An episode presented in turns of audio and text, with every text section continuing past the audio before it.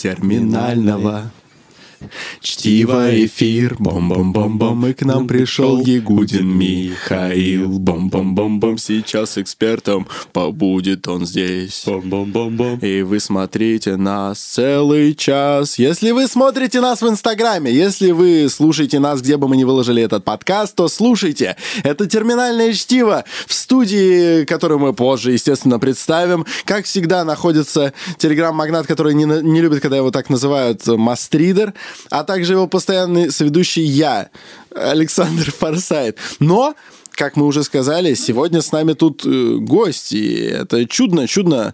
Это Михаил Ягудин, которого сейчас представит мастридер, но мы дадим Мише возможность поздороваться. Миша, здравствуй. Привет, Александр. Привет, мастридер. Ура. Салют.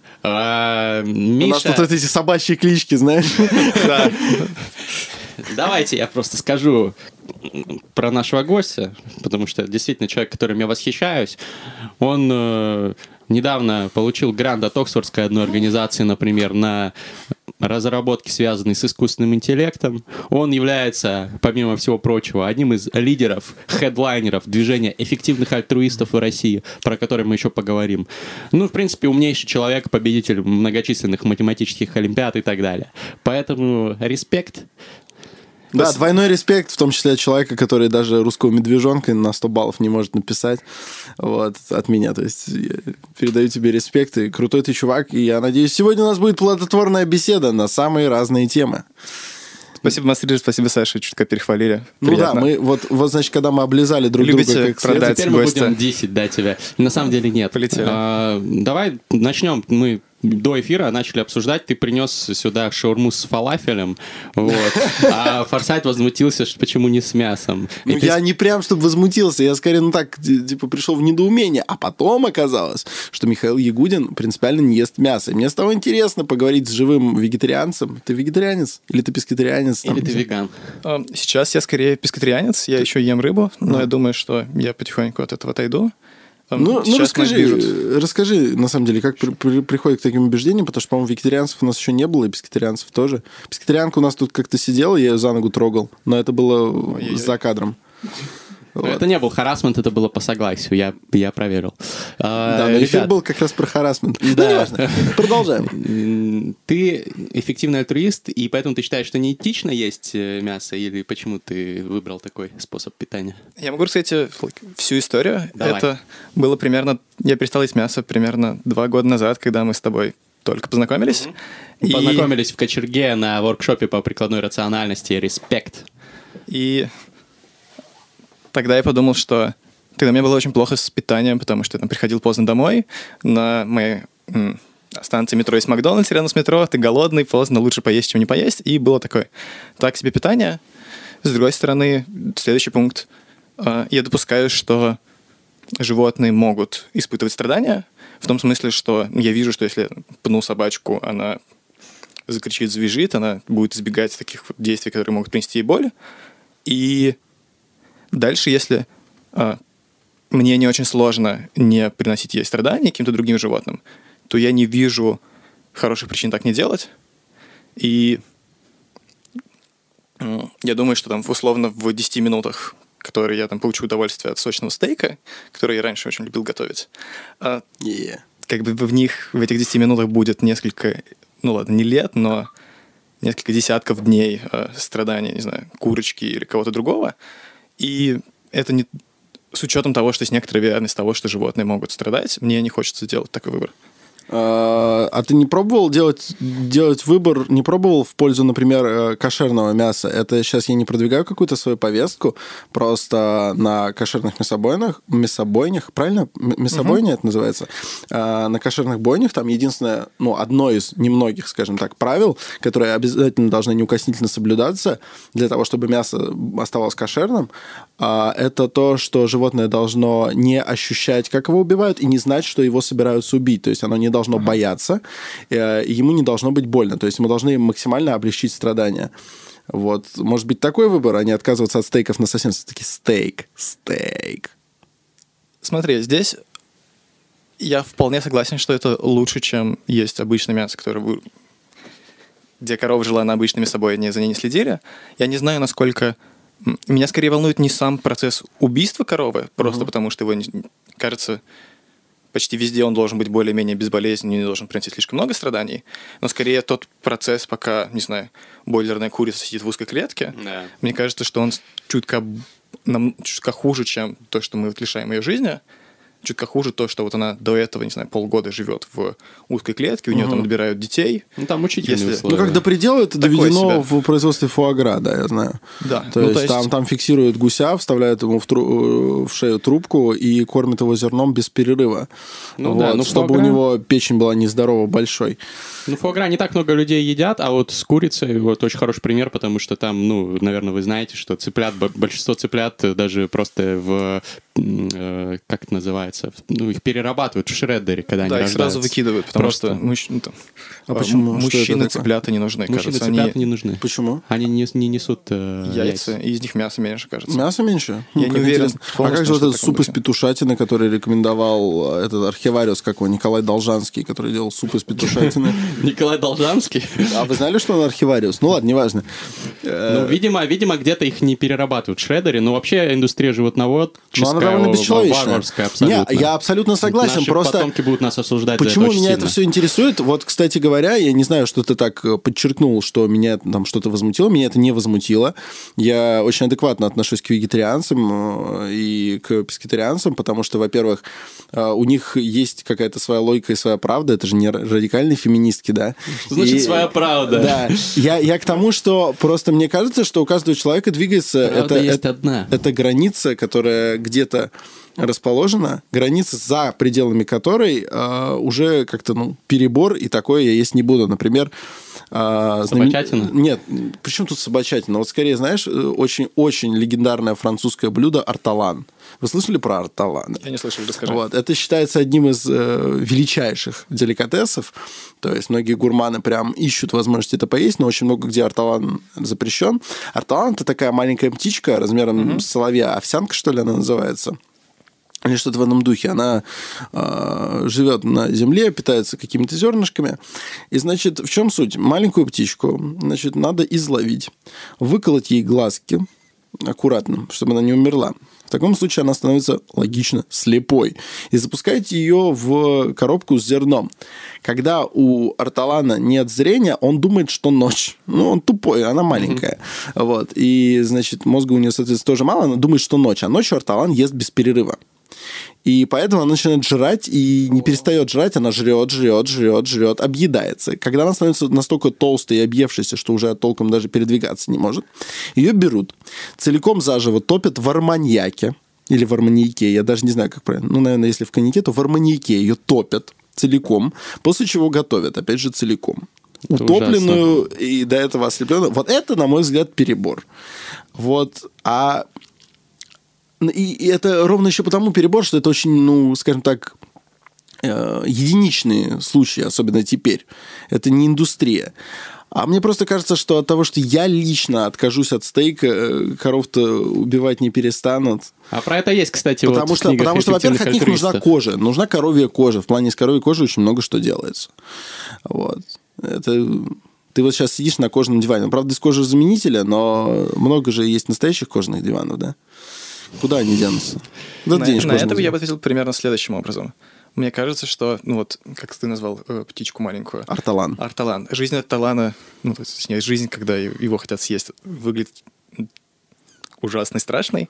Но при этом, мне кажется, что на промышленных фермах, где у тебя есть, у производителя есть только один инсентив, стимул экономить деньги на производстве, они как бы тоже не... ограничивают, не делают, питание в несколько раз в день аккуратно. Они тоже кидают много зерна, у куриц огромные ноги, они не могут ходить, они не развиваются. В смысле, ноги, как лапки, атрофируются, и там есть какие-то ужасные истории про это. Я специально в это не вдаюсь, потому что, я могу поверить, что если у корпорации есть стимул экономить деньги, и ее люди, которые покупают ее продукцию, не заботятся о, как правильно сказать, welfare, благополучии животных, то это проблема. Есть разные другие тоже плюсики от сокращения потребления мяса на глобальном уровне. Это, во-первых, потому что промышленное животноводство выделяет довольно много... Я не уверен, что углекислого газа, эмиссии, скорее метана. Да. Угу. Вот то, что в английском называют greenhouse gases. Угу. Парниковые газы. Угу. Да, парниковые газы. И это негативно влияет на, условно, изменение климата. Дальше на, скажем, фермах в Китае, где особенно много сейчас свиней, для того, чтобы, опять же, в интересах бизнеса, чтобы, не знаю, животные не болели, это мясо можно было продать, им в корм подбрасывают антибиотики в маленьких дозах. И на таких фермах намного больше вероятность того, что появится вирус, который устойчив к этим антибиотикам. Это понятно. А у нас как бы не очень много антибиотиков, которые могут спасать нас от разных заболеваний. И не очень хочется, чтобы появился какой-нибудь, не знаю, суперантибиотик, который устойчив ко многим, потому что может привести... Супервирус, да. Может привести к какой-то большой болезни и... привести к потере человеческих жизней, даже если волнует только человеческие жизни. Рекомендация в стиле книжного чела. Всем читать «Белую болезнь» Карела Чапика. Ссылка будет прикреплена.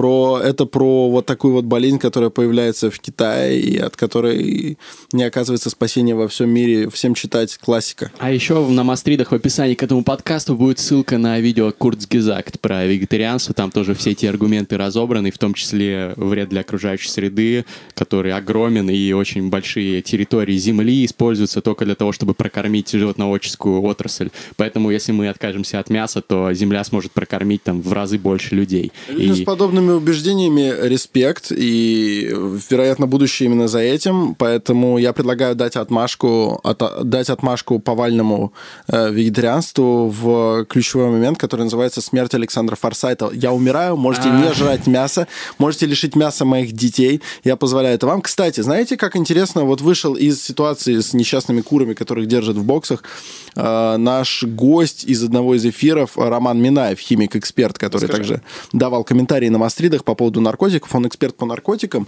но вот именно с точки зрения науки эксперт по наркотикам, что делает его очень ценным для аудитории, в которой много экспертов с другой стороны. Практической. Да, с практической стороны. Вот есть много практиков, он теоретик, но он теоретик блестящий, то есть человек, обладающий гигантскими знаниями, но неважно. Он вышел из ситуации так. Ему тоже стало жалко куры, он просто завел себе кур, холит их и лелеет, любят, они любят его, и они просто несут яички.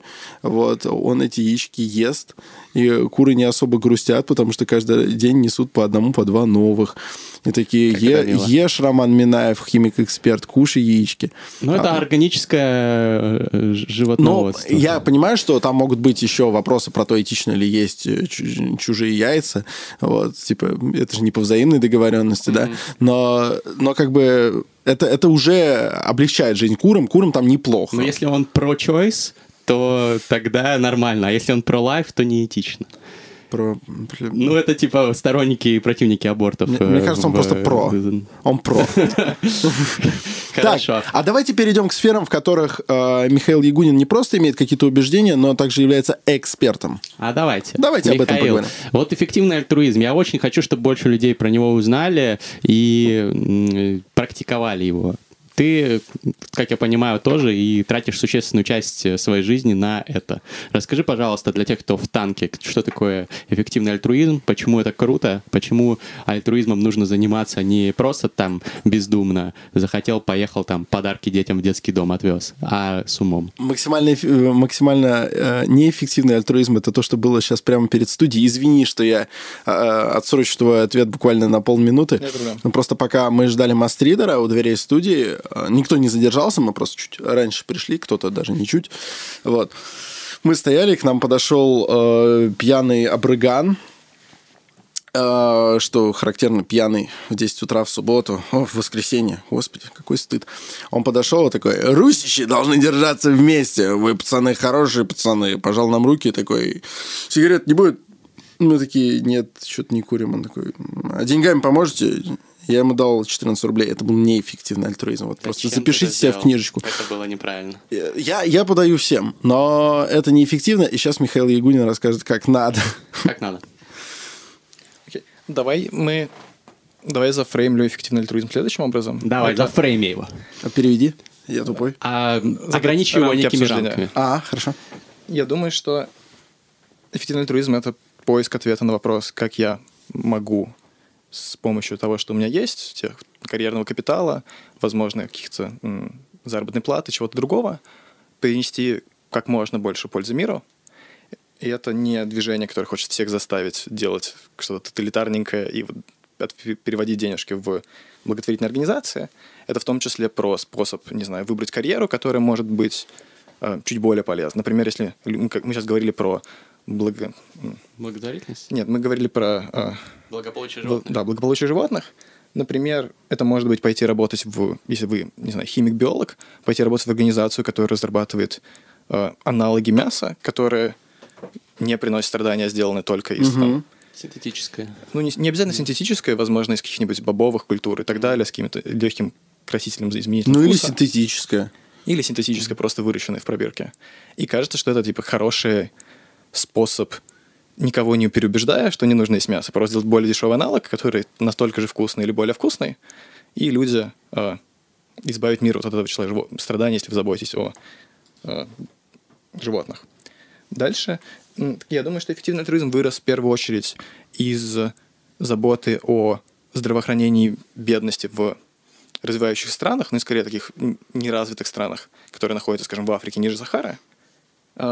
Я думаю, что году в 2008-м несколько людей работали в хедж-фонде и хотели пожертвовать свои деньги каким-то организациям, пытались найти те, которые будут получше, но почему-то организации были недостаточно прозрачны и не производили анализ того, насколько они за доллар, приведенный им, приносят пользы, которые они декларируют.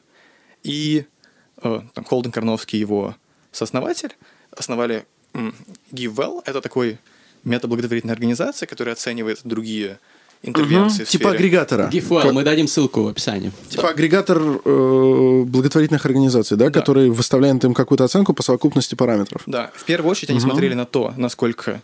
Прозрачно? Ну, нет, прозрачность – это хороший критерий, чтобы понять, что организации можно работать, но насколько, на самом деле, они выполняют свою миссию, насколько, вот если мы там купим, не знаю, на $1000 малярийных сеток, сколько жизней это спасет, сколько годов жизни. И вот в этой сфере они пытались применить тот подход, который они использовали такой, в хедж-фонде, рациональный, оценочный, который мы хотим применять к бизнесу, в той сфере, где это не было принято, и сейчас они, как правильно сказать, благодаря их советам, в эти организации, которые...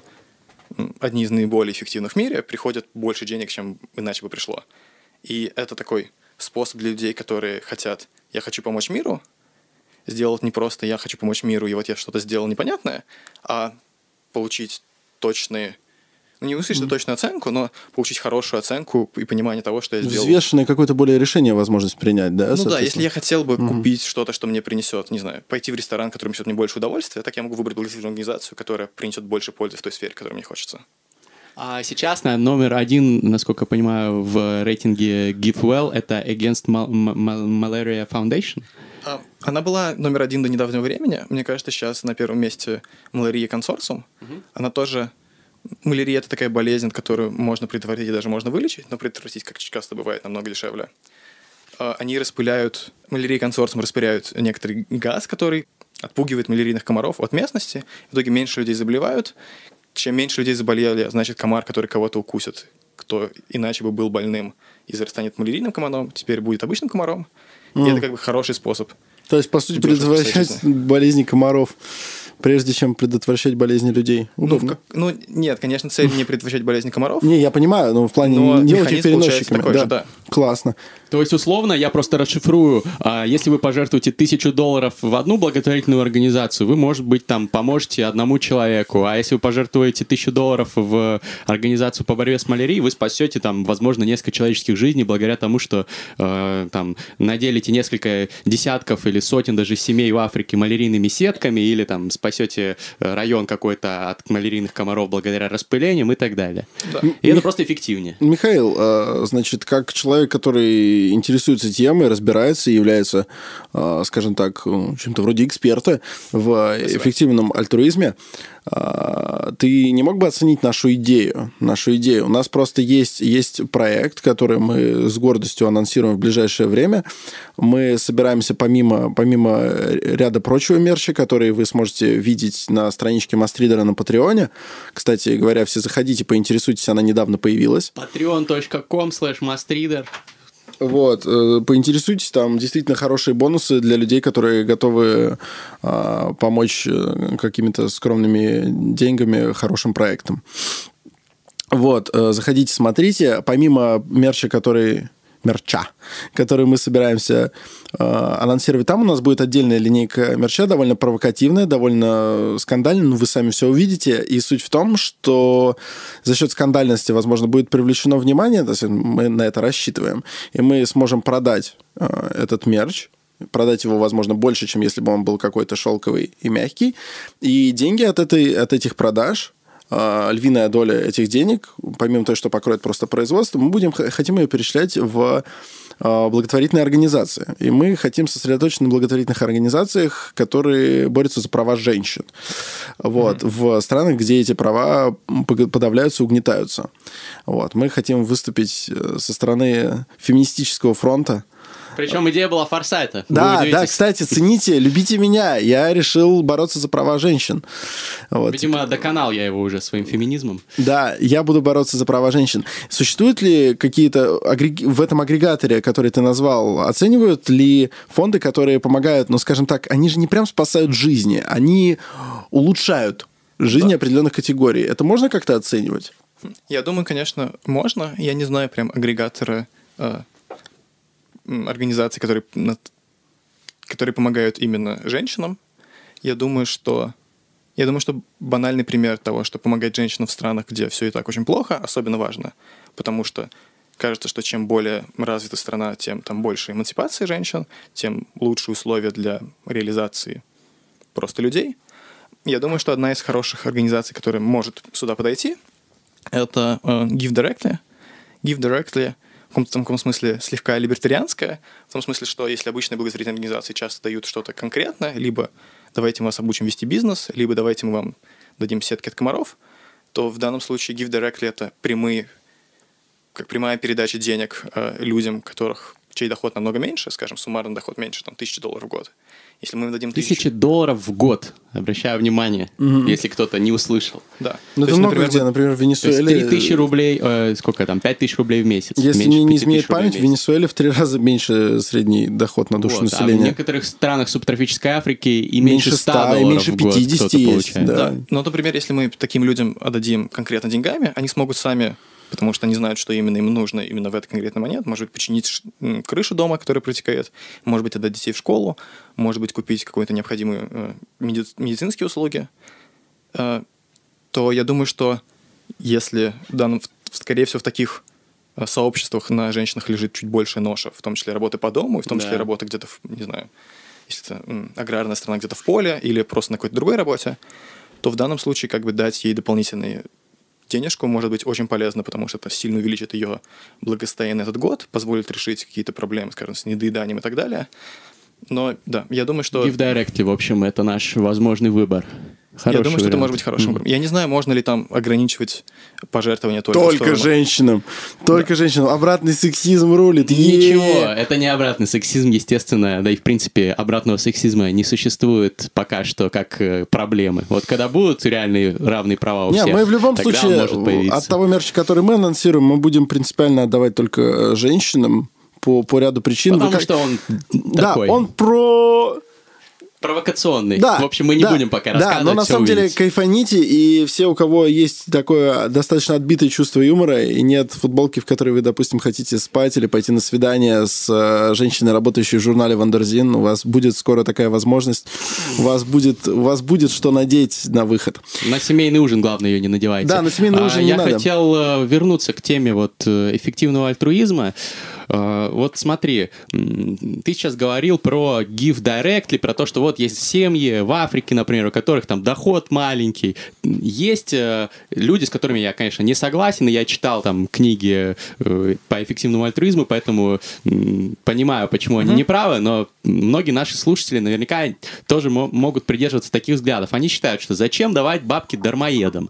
Вот объем зарубежной помощи за десятки лет, который направлялся в африканские страны, достиг там больше $1 триллиона. Зачем им давать эти деньги? Они все равно их там пропьют, или там вместо того, чтобы давать им деньги, пусть они работают и так далее. Вот есть такой подход. Что ты ответишь этим людям?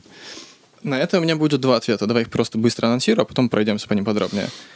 Первый ответ – это про то, что эффективный альтруизм – это в первую очередь такой научный подход, когда мы смотрим на исследования, которые доказывают эффективность интервенции, и выбираем среди них самую лучшую. То есть не тыкаем пальцем в небо, как, к сожалению, часто бывало с некоторыми подходами. Второй поинт – это то, что эффективный альтруизм сконцентрирован не только на благотворительности такой вот в развивающихся странах и на животных, он еще сконцентрирован на далеком будущем. Есть убедительные аргументы в пользу того, что мы находимся в каком-то смысле в начале возможного долгого пути человечества, и только сейчас у нас достаточно много возможностей, чтобы сильно повлиять на его траекторию, сделать ее достаточно хорошей. Ну, например, делать так, чтобы человечество не закончилось, это какой-нибудь глобальной катастрофы. Экзистенциальные риски. Например. Давай начнем с первого. Что мне очень нравится в эффективном альтруизме, я знаю, что вот GiveWell в прошлом году рекомендовала одну организацию, которая называется Nolly in Season. Она давала фермерам в такой сельской местности в Индии деньги на то, что когда у них закончился сезон посева, чтобы они могли уехать в город и получить там подработку. Она давала им деньги взаймы, а потом они возвращали его беспроцентно. После этого они... Круто. Ну, то есть это такой, типа, мы дали вам деньги, чтобы вы работали, и потом вы нам вернули эти деньги, просто помогли предоставить такую возможность. И я, честно, очень симпатизирую этой идее, но, к сожалению, оказалось, что в первичном исследовании, которое они проводили по оценке эффективности, оказалось, что исходные ожидания были слегка завышены, и теперь эта организация и GiveWell сказали, что, наверное, лучше стоит выбрать другую организацию, про которую у нас больше уверенности, а в этом году мы проведем еще один более развернутый эксперимент и получим новую информацию о том, что, может быть, действительно все-таки из-за каких-то случайностей или нехорошего дизайна первого эксперимента он не... Ну, мы... Как правильно сказать? Не кажется, что мы не получили того ответа, который мы хотели, но в том смысле, что, возможно, мы сможем собрать больше данных или удостовериться в том, что эта организация действительно идея не очень хорошая, не работает, или там, как реализована, не работает. Или все-таки понять, что, может быть, она того стоит, и с какими-то модификациями мы можем сделать ее хорошим рабочим вариантом. То есть все-таки не всегда даже такие классные идеи, они оказываются наиболее эффективными? Безумие. Я смотрел на очень много разных интервенций. Кажется, я могу приложить ссылку в описании, где нужно угадывать про вот какая штука принесет, ну, то есть оправдывает себя как способ помочь обществу, а какие нет. Самый чудовищный, на мой взгляд, ситуация была в США. У них была программа, когда условных малолетних преступников отводили в тюрьмы что-то вроде экскурсии, где с ними общались заключенные. По этому делу сняли сериал, получил, по-моему, Грэмми, видимо, не Грэмми, Грэмми. В общем, какую-то хорошую премию получил, Эмми. Было много разных пилотов проектов в Штатах, потом сели экономисты. А в чем там история-то была? Я просто не шарю. Вводят в тюрьму малолеток, запугивают, что вот, типа, будешь себя плохо вести, юных делинквентов, так сказать, заводят, показывают... плохо кончается? Показывают преступников и, думают, что это вот классная социальная программа, чтобы предотвратить... Плохо кончается? Плохо кончается. Они с большей вероятностью совершают преступление после этого. Это очень контринтуитивно. Интересно, я просто про это не читал, не знал, я такими вещами интересуюсь. На один потраченный доллар на эту программу государство потеряло, кажется, что почти $100, но я не уверен в цифрах, не помню их. Жестко. Так что без хорошей лупы, без хорошего экономического анализа, без хорошего дизайна экспериментов очень сложно быть в нашем сложном, непонятном мире с этими сложными людьми, которых сложно предсказывать, и наши интуиции часто не работают. Как они, скажем, не работают в физике. То есть везде нужен научный, рациональный подход, эксперименты, АБ-тестирование, чтобы понять, что работает. Нужен маститый профессор Пупа с хорошей лупой, который разберет каждый вопрос, по полочкам раскидает.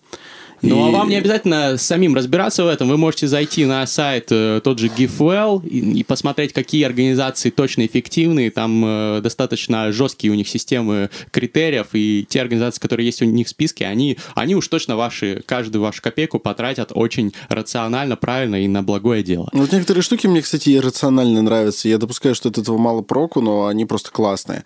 Например, то, что вот у нас в российских тюрьмах, не знаю, насколько эта практика сейчас сохранилась, но это было в Советском Союзе и некоторое время после.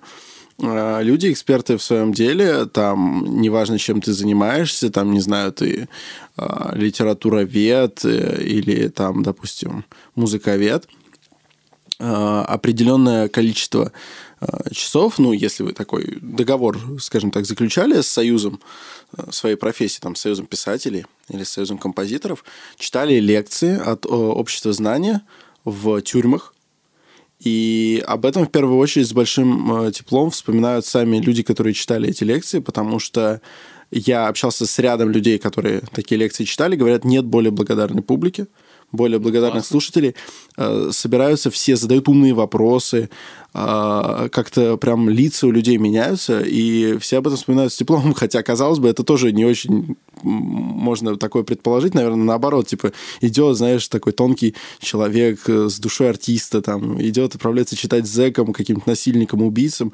лекцию, а слушают, интересно, возможно, проку от этого мало, но вот такие вещи радуют мое сердце. Почти все тюрьмы забиты людьми, которые сидят там по 228 условно. Нет, но это было в другой момент. Это было в другой момент и в других зонах. Вообще, типа, на разных зонах сидят люди за разные вещи. Ну ладно. Тем не менее, помогать зэкам. Кстати, ну это, наверное, Миш, ты подтвердишь, что люди, которым меньше помогают, для которых там не популярна помощь, им как раз эффективнее обычно помогать. Когда нет фондов там или мало фондов, которые помогают, условно, там, заключенным каким-то, или не детям больным, а взрослым больным, которые потеряли работу, серьезно, и так далее. Это наверняка так. Чаще всего это так. Ну вот в интервью Мити Олешковского, кстати, вот хорошее было с Варламовым, он там про это рассказывал. Скоро он будет в «Книжном челе». Прекрасно. «Книжный чел» — передача Мастридера, которую я всем рекомендую смотреть. На ресурсах Мастридера есть ссылки на канал «Книжного чела». Подписывайтесь, заходите. Но вернемся ко второму пункту Мишиного рассказа про экзистенциальные риски, что иногда, значит, эффективный альтруизм — это не про то, чтобы помочь, например, детям в Африке, а про то, чтобы, например, вложить деньги в разработку дружественного человеку искусственного интеллекта. Ты про это, наверное, говорил, и про аналогичные вещи, правильно? Да, я бы сказал чуть шире. Можно подумать про то, как сложится, если мы считаем, что мы в начале человеческого пути, и у нас, скажем, с промышленной революцией был огромный рост в благосостоянии, и, видимо, я надеюсь, что он продолжится, и можно делать так, чтобы он продолжился, подумать про устойчивый экономический рост, то в будущем у нас будет все больше и больше людей. Скажем, планета Земля вроде не планирует заканчивать в ближайшую 1000 лет. И если там будет еще, не знаю, 7 миллиардов человек жить, ну, не знаю, 10 миллиардов человек не жить, то умножаем на большой промежуток продолжительности жизни людей как цивилизации, мы просто получаем очень много человеческих жизней, которые можно сделать лучше. И у нас сейчас есть возможность на это разными способами влиять. Наверное, самый такой понятный, если будет большая ядерная война, то как бы все, не знаю, возможно, будет ядерная зима, мир закончится, и это просто означает потерю всех будущих поколений, и поскольку будущих поколений будет, скорее всего, очень много, если, скажем, мы, наверное, канализируем, уедем жить на Марс и на другие планеты, может быть, поселимся куда-то дальше в таком утопическом будущем, то это еще означает, что еще больше людей будет, и это огромная ценность, на которую мы можем повлиять. И которую мы упустим, если проебемся, и человечество... Ну, я читал огромное количество, потому что одно время меня очень интересовала эта тема, огромное количество от самых разных, и в том числе с полярными мнениями, экспертов по геополитическим вопросам, модели развития будущего, и ни один из них сейчас не приводит к ядерной войне. Ядерная война практически... У нее настолько малая вероятность, война... что ей уже можно сейчас пренебрегать. Но в плане... Даже если вероятность ядерной войны 0,001%, все равно умножь это на триллион уничтоженных потенциально жизней, и получится, что работать над этой проблемой, наверное, важнее, чем над многими другими. Не знаю. Математически просто, если умножить количество спасенных жизней на процент, получится там не триллион, а там 100 миллионов жизней ты спасешь, например, если будешь заниматься этой проблемой. В принципе, если по человечеству прилетит ядерной войной, я, наверное, расстроюсь, но будет интересно. В плане... Мне бы это... Бросает особые взгляды. Меня бы это, конечно, огорчило, вот, потому что была бы потеря многих вещей, которые я люблю, но столько вещей, которые я не люблю, исчезли бы бесследно, что... Я не поддерживаю этот взгляд, но Миша говорил в первую очередь, наверное, даже не про ядерную войну, а про все риски, которые есть у человечества. Я бы сказал, что основной риск, если мы говорим про ядерную безопасность, идет не от, там, не знаю, столкновения между великими державами, у которых есть ядерное оружие, а скорее от случайных ошибок, Было несколько ситуаций, когда из-за сбоя оборудования один раз неудачно солнечный луч отразился от какого-то там особого облака и попал в советский спутник, и я думаю, тогда еще советское оборудование зафиксировало это как начало атаки со стороны Соединенных Штатов. Не, я конкретно про Россию. Нынешний момент. И это типа пугает. Это может повториться. Это случай, когда просто была ошибка, случайность. К тому же я бы просто добавил, что вообще человечество это такое вот нечто живучее, как рыба-протоптер. Вы знаете, рыба-протоптер есть такая, она двоекодышащая, она дышит и жабрами, и легкими. И когда начинается какой-нибудь пиздец, это, если что, научный термин, вот такой вот происходит иногда в природе, какой-нибудь пиздец происходит, и, допустим, водоем, в котором живет протоптер, высыхает. Протоптер захуяривается, это тоже научный термин, в глинистый вот этот ил, обмазывается слизью, высовывает только нос и сидит в этом коконе, дышит некоторое время, а потом, когда от чего-то водоем наливается обратно, он вылезает и снова во всех своих протоптерских пороках распускается, начинает там икру метать, самок искать протоптерских. Александр, вот, типа, я не хочу обмазываться слизью. Давай лучше без этого. Человечество обмазывается слизью уже сейчас, так что если вдруг что-то ёбнет, к сожалению, человечество, мне кажется, все равно выживет, поэтому беспокоиться об этом не нужно. Давайте лучше обмазываться эффективным альтруизмом. Да, оно выживет, типа, не беспокойтесь о человечестве, оно как-то оно куда-нибудь забежит, и я бы сказал, что если бы человечество было таким неустойчивым, и даже если оно сейчас неустойчиво, у нас нет шанса об этом узнать заранее. В том смысле, что если бы мы знали, что человечество может вымирать, то после первого эксперимента, когда оно вымерло, у нас больше не было возможности с этим ничего сделать. Слава богу! Слава богу! Поэтому исходим из того, что мы не проверили этот факт. И твоя аналогия с протоптышем, она не совсем корректна. Продолжаем, Михаил. Значит, есть риск ядерных, понятно, там каких-то ошибок. Есть риски другие экзистенциальные, над которыми можно работать, чтобы помочь эффективному альтруизму. Перечисли их и скажи, какие самые важные для тебя. Я бы сказал, что риск, связанный с ядерной безопасностью, самый понятный и простой. Дальше один из больших опасных сценариев мы раньше уже обсуждали, связанный с биологической безопасностью, с появлением супервирусов и всего остального, скажем, какой-нибудь биологический терроризм и в эту сторону. Я думаю, что другая такая восходящая технология, которая имеет огромный положительный потенциал и, как всегда, большая сила, большая ответственность имеет возможность навредить человечеству, это искусственный интеллект. Я бы сперва похвастался плюсами искусственного интеллекта, в том смысле, что это способность, не знаю, диагностировать медицинские заболевания намного быстрее, принимать хорошие решения, возможно, в каких-то ситуациях экономить людям деньги, экономить людской цивилизации деньги. Но при этом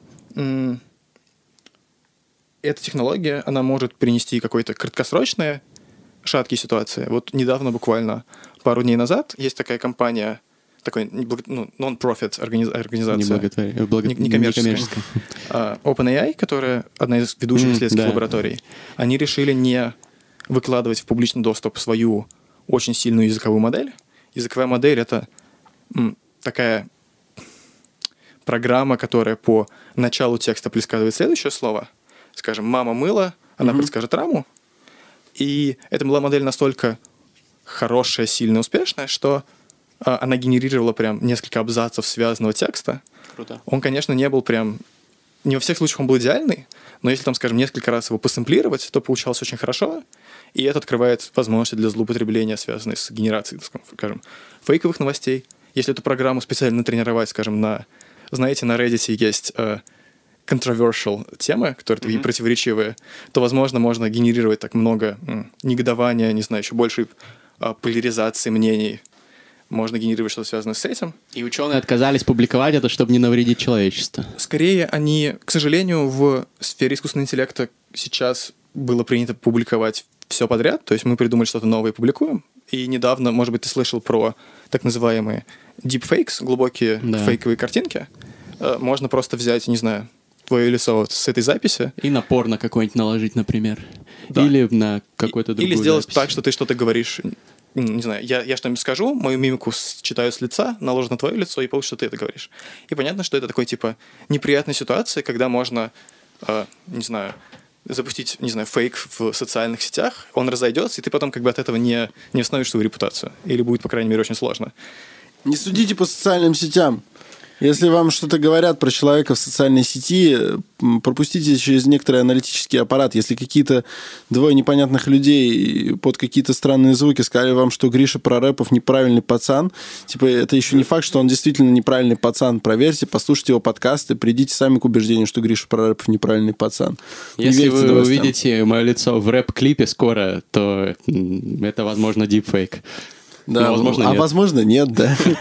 Вот. И, соответственно, OpenAI начали разговор про... Не то, что эта технология была прям таким... Но это был сильный прорыв, они... Ладно, я, видимо, ухожу в слишком технические детали. Это интересно. У нас бывают и более жесткие технические детали. У нас тут был Александр Гаркуша. Мы три четверти не понимали, но были в восторге. Сидели в легком ахуе, но в восторге. Так что технические детали у нас тут приветствуются. Да, они получили мощные прорывы без... дополнительного... На модели, которая просто достаточно общая, что решает большой круг задач, и это очень круто. Но, конечно, сложно сказать, что она вот прям предоставляет какой-нибудь экзистенциальный риск, или даже как бы эти дипфейки есть, но я не уверен, насколько сильно они разошлись, насколько кому-то они уже успели испортить жизнь. Но вот, типа, главное, что был запущен такой механизм обсуждения. Не, кому-то уже испортили. Я вот про порно сказал не случайно. Там с какими-то известными актрисами, да, и заменяли их лица, подставляли. Очень реалистично выглядело. Да, и не очень здорово. Но, в общем, это такие, скорее, краткосрочные последствия негативные, которые мы можем наблюдать сейчас. Что-то более среднесрочное, мне кажется, это связано с... Например, я знаю, что компания Google... Есть такая часть искусственного интеллекта, которая называется обучение с подкреплением, где агент находится в среде, и, например, в компьютерной игре, и выбирает там какие-то действия и хочет набрать большую награду. Как, не знаю, мы хотим пройти Марио или вот решить игру Го, где награды будет победа, одну очку за победу. Они дали похожей системе на откуп свои дата-центры, и эта система начала им экономить, типа, по-моему, до 30% электроэнергии на охлаждение. Это очень большие суммы. Google — огромная компания. И это положительная сторона технологии, но, с другой стороны, нужно в этом случае быть очень аккуратным, просто потому что мы знаем некоторые технические детали, как такие алгоритмы могут, нельзя сказать, выйти из-под контроля, но сделать что-то, что мы от них не ожидали. Угу. Например, этот алгоритм сперва обучался на тех данных, которые были у Гугла, как Google обычно, там люди управляли охлаждением дата-центров, и они будут находиться в какой-то зоне, в какой-то наборе параметров, который был типичный. Потом алгоритм может начать немного, скажем, убавлять температуру, ну, повышать температуру дата-центров, и это, конечно, может оказаться выгодно. Но потом он в какой-то момент может выйти из той зоны, в которой ему комфортно, в которой он много знал, было у него много примеров, и совершить какое-то неаккуратное действие, просто потому что ему нужно, чтобы найти лучшее действие, ему нужно исследовать пространство параметров, чтобы найти там самое хорошее. И это может привести к тому, что, не знаю, дата-центр сгорит. И это как бы такая ситуация, которую ты не хочешь. Если этот дата-центр Гугла, это там, конечно, все дублируется в разных местах, но это все равно огромные потери денег и ресурсов. Но, скажем, если это, скажем, сеть энергостанций города, то это значит, что город останется на несколько дней без... Больницы там и так далее. Да, все такое. Это типа те критические ситуации, которые мы будем отдавать на откуп, и в котором нам хочется иметь больше контроля. Другой пример таких среднесрочных ситуаций, связанных с медициной, это мы хотим, чтобы нейронная сеть, скажем, предсказывала по снимку легких, есть там заболевание или нет, но при этом мы хотим, чтобы врачи в каком-то смысле имели часть ответственности, чтобы они могли понять, почему она делает такое предсказание, потому что... Вот это на самом деле, шапалах лично по лицу тебе, мастридер, который ночью вздумал со мной где-то в час ночи спорить по поводу того, что в скором времени, пожалуйста, только сейчас не надо, у меня сердце болит до сих пор, я потом спать не мог. Вот. Про то, что в скором времени искусственный интеллект вытеснит и сможет эффективно заменять живых людей в сфере театра. Ты просто ударил меня наотмашь. Нет, типа здесь нужно... Я готов бы согласиться с вот таким вот разделением. С тем, что искусственный интеллект сможет что-то предлагать, и будет как бы человек, который будет где-то с ним соглашаться, где-то нет, и брать на себя часть ответственности за спектакль. Возможно, за этим какое-то будущее и есть. А за чисто искусственными, техническими... Пошел ты нахер, козел. Вот это убеждение в превосходстве человеческой расы над сверхинтеллектом. Это не превосходство. Воззрение, на мой взгляд. Но я не буду сейчас разводить превосходство. Это не превосходство, просто я считаю, что зачастую лучше враг хорошего. Я правда так считаю. И сможет сделать несовершенный перформанс тоже. Он сможет сделать все вот эти тонкости и нюансы психологизма и так далее, которые есть. Магия театра. Я не уверен, что он это сможет. Ну, пока что нет, но в будущем, я думаю, что да. Я бы опять ставил немного такой жестких данных от меня. На нескольких крупных конференциях. Мне кажется, что в прошлом или позапрошлом году конференция по машинному обучению, как ICML, NIPS и так далее, на них проводили опрос ученых, которые были там, представляли там статьи, то есть максимальные эксперты в области. Конечно, не совсем эксперты в прогнозировании трендов искусственного интеллекта, но эксперты в технической части. Так. И у них было... Их спрашивали, с какой вероятностью вы думаете, что там искусственный интеллект сможет выполнять функции человека в такой-то сфере, когда, в каком году, в такой конференции 50%, с какой вероятностью 90%. Когда он сможет его заменять в, не знаю, водителя автобуса или так далее. И хорошее наблюдение было в том, что эксперты очень разнятся в своих прогнозах, и у нас есть очень много неопределенности по этому поводу. В каком-то смысле так может... то есть недавно несколько последних алгоритмов, которые показали великолепный результат. Это языковая модель OpenAI. OpenAI другой раз научил свой алгоритм играть в доту против профессиональных игроков и даже побеждал. Там была штука с StarCraft, и кажется, что в случае с OpenAI они просто, в каком-то смысле, я не могу сказать, что просто, это совсем не просто, но кажется, что, возможно, причина этого успеха была в том, что они добавили в 10 раз больше параметров, в 10 раз больше данных, в 10 раз дольше учили, бухали, не знаю, сотни тысяч долларов на обучение, у них получился результат, который, я не могу сказать, что никто не ожидал, но который впечатляет, потому что до этого никто не мог обыгрывать людей в такие сложные игры. Даже если там есть какие-то ограничения, которые, конечно, есть, потому что сложно сделать сразу все с нуля, и нужно делать процесс постепенно, то они со временем, скажем, в доте уходили и не оказывались критичными для того, как алгоритм работал. И из-за того, что у нас есть такая неопределенность, кажется, что особенно важно подумать, а что будет, если это... То есть я не могу сказать, что я утверждаю, что как сверхинтеллект, не знаю, который превосходит человеческий, появится в ближайшем будущем, но из-за того, что есть большая неопределенность, когда он появится, и мы не знаем, что за этим жить, нам нужно просто больше вычислительных мощностей, более мощные чипы и больше вычислений. Или нам нужны там пара новых прорывных идей. Непонятно, что стоит за прогрессом. И у экспертов с этих конференций тоже есть большое разногласие. Кто-то считает, что все просто надо больше читать, все алгоритмы придумали в 60-х на Дортмундской конференции, когда сказали, что через 20 лет у нас уже будет сильный искусственный интеллект. Но непонятно. И кажется, что сейчас проблема, которая связана с безопасностью, как сделать такую мощную машину аккуратной, так, чтобы она не вышла за рамки того, чего мы хотим, скорее недооценена. К этому привлечено намного меньше людей, чем привлечено людей к работе, но над возможным искусственным интеллектом, над более мощным машинным переводом, над распознаванием изображений, над их классификацией. И это, в каком смысле, аргумент за то, почему нужно думать про безопасность в своих системах и так далее. Я знаю, что... Давай я расскажу, кто над этим сейчас работает. Да, вот OpenAI — это же организация, которую основали там очень много известных людей, типа там Илона Маска и Стивена Хокинга и так далее, да? Я не уверен, что там был Стивен Хокинг, я знаю, что там был Альтман, который... Сэм Альтман, Y Combinator, да. Не, Хокинг там точно за нее топил. Там очень мощная команда ресерчеров во главе с одним из пионеров глубинного обучения.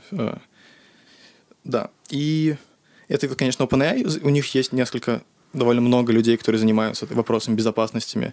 И вопросами не только безопасности, связанные с такой технической частью, как нам удостовериться, чтобы все будет работать хорошо, но и как нам договориться со всеми стейкхолдерами, с компаниями, которые зарабатывают искусственный интеллект, с государствами, потому что если у нас вдруг начнется, скажем, гонка вооружений, как была гонка вооружений между Советским Союзом и США, или космическая гонка, то в таких гонках люди часто более склонны принимать опрометчивые решения, игнорировать, скажем, безопасность системы, которую они делают, просто потому что им нужно успеть выиграть первыми, потому что это влечет очень много прибыли и так далее. Или какие-то другие ценности они могут забивать. Так она уже идет между США и Китаем. Куча мастридов про это было. Ссылки дам в описании. Супер. И да, дальше есть DeepMind. Это компания, которая в каком-то смысле дала жизнь глубокому учению с подкреплением. Они вначале решили компьютерные игры Atari. Одна из игр, которая... Нам нужно отбивать шарик, чтобы он разбил стенку, которая сверху. Да. У них там было удивительное, неожиданное для людей решение. То есть разбили все сбоку. Это детали.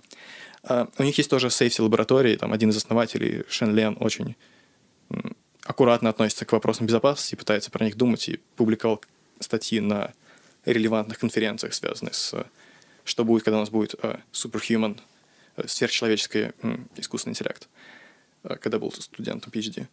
И на самом деле проблема стоит достаточно давно. Еще там основатели. Я знаю, что Гуд, который был тесным другом Тьюринга, написал в 1965 году статью про «А что нам ожидать от того, что будет суперсильный искусственный интеллект?». И оказывается, что проблема довольно сложна, и уже как бы довольно много талантливых, замечательных людей над ней работают, но нельзя просто сказать: «А, ну ладно, мы его отключим», просто потому что если он очень умный и может нас предсказывать, а это какое-то условие того, что он умнее, чем мы, то он может понять, что если я расстрою людей, то они меня выключат. И, наверное, я смогу достичь своей цели. И он может как бы, я не могу сказать ублажать, но как бы делать так, чтобы все было под контролем. Обманывать. Да. А еще есть эксперимент letting the AI out of the box, когда якобы в коробке в какой-то условно сидит искусственный интеллект сверхсильный, и он убеждает обманом или шантажом.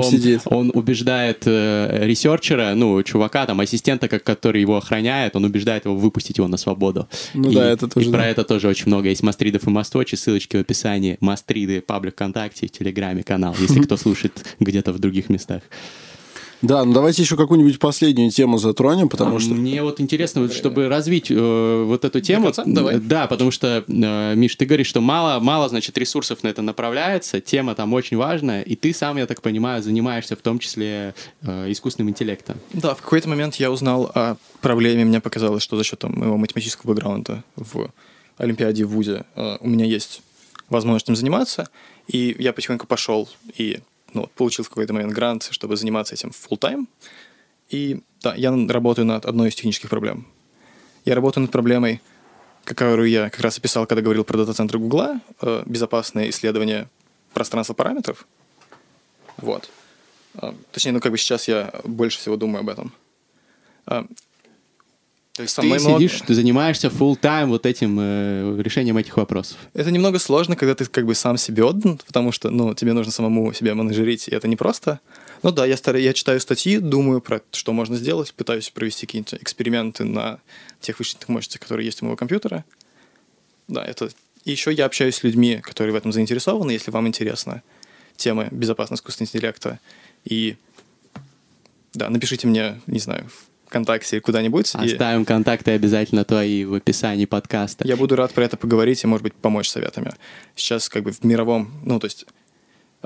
эту тему с безопасностью искусственного интеллекта, ее, кажется, что немного подняли, осветили больше ребята из эффективного альтруизма. Там есть фонд огромный Open Philanthropy, который основал Дастин Московиц, который сооснователь Фейсбука и сейчас работает в Asana, основал Asana. Они... выдают гранты на это все, и есть несколько таких, как правильно сказать, трубопроводческих инициатив, когда людей, которые могут быть заинтересованы. Вот, например, мероприятие, которое мне очень нравится, называется AI Safety Camp. Название немного странное, лагерь, но в каком-то смысле это мероприятие по поиску соавторов. Вы сперва подаете... Ярмарка идей. Заявление, я не знаю, как подаетесь, как не на работу, но... отправляете CV, пишите краткое описание статьи, которую вы недавно читали, ваши идеи по ресерчу, дальше вас интервьюируют, отбирают. Это реально ярмарка идей. Да, люди на протяжении, вы разбиваетесь на команды по тем идеям, которые вам нравятся, вы какое-то время над ними работаете, удаленно, по-моему, около 6 недель. А потом на дней 10, вот в этом году мероприятие подходит рядом с Мадридом, вы собираетесь и еще более интенсивно работаете над тем, чтобы довести это до... статьи, постав блог, экспериментов, репозитория на GitHub. И это, один из хороших путей попробовать. А могу ли я в этом себя реализовать и получить ценные связи, получить возможность глубже понять тему, если вы с ней хорошо знакомы. Я готов помогать людям, которые в России среди твоих подписчиков, и не только среди твоих подписчиков, этим заинтересованы, разобраться в теме и понять, какие следующие шаги они могут сделать. Я кидаю огромный респект этому гостю. Да, если вы хотите помочь как-то делу разработок в сфере искусственного интеллекта, обязательно напишите Михаилу, контакты в описании, в Телеграме, и ВКонтакте, и в Фейсбуке. Если вы хотите помочь как-то делу эффективного альтруизма или больше узнать об этом движении, напишите в Организацию эффективных альтруистов России. Ее контакты мы тоже оставим в описании. Есть паблик ВКонтакте, есть Телеграм-канал. Ребята публикуют тематические материалы, материалы. Я еще от себя напоследок посоветую, я думаю, что ты поддержишь, гайд 80 тысяч часов, 80,000 hours. Это просто абсолютный мастрит, я его вот на днях дочитал. Каждый человек должен прочитать. Ребята из эффективного альтруизма, из организации перевели его, волонтеры, на русский язык. Это про то, как вы сможете с помощью своей карьеры максимальную пользу принести миру и при этом кайфовать, быть счастливым. То есть не обязательно там идти, например, в фонд «Лечить детей Африки». Вы можете работать скучным инвестбанкиром, зарабатывать $1 миллион в год и 10% перечислять на благотворительность. Это будет более эффективно. Или вы можете пойти, например, как вот Миша, он мог пойти зарабатывать бешеные бабки в каком-нибудь трейдинге, но он пошел там и занимается исследованиями в этом важном направлении. И вот все вот эти варианты рационально анализируются и сравниваются в этой книжке 80 тысяч часов. Я про нее напишу обязательно вместе с этим подкастом. Ссылки будут. Спасибо, что слушаете нас. Спасибо, что, если вы это делаете, поддержите какие-то благотворительные организации. Если еще не делаете, на самом деле никогда не поздно начать какими-то хотя бы даже маленькими суммами. Заходите, ну, не забывайте, на GiveWell. Как, да, и как пел Булат Окуджава, и не забудь про меня, вот. Но это конкретно не про меня сейчас, а скорее про тебя. Заходите на Patreon, друзья, посмотрите, если вам что-то из этих бонусов будет интересно, или если вы просто хотите вложиться в популяризацию каких-то мастридов, я не знаю, на нашем пространстве. Но я смею надеяться, что да, мы достаточно эффективная организация Millennials Media, потому что мы популяризируем правильные идеи, которые приводят к добру и благу во всем мире. Да, с нами был Михаил Ягудин. Спасибо тебе большое. Спасибо большое. Терминальное чтиво, мастридер Александр Форсайт, Михаил Ягудин. Пау-пау-пау.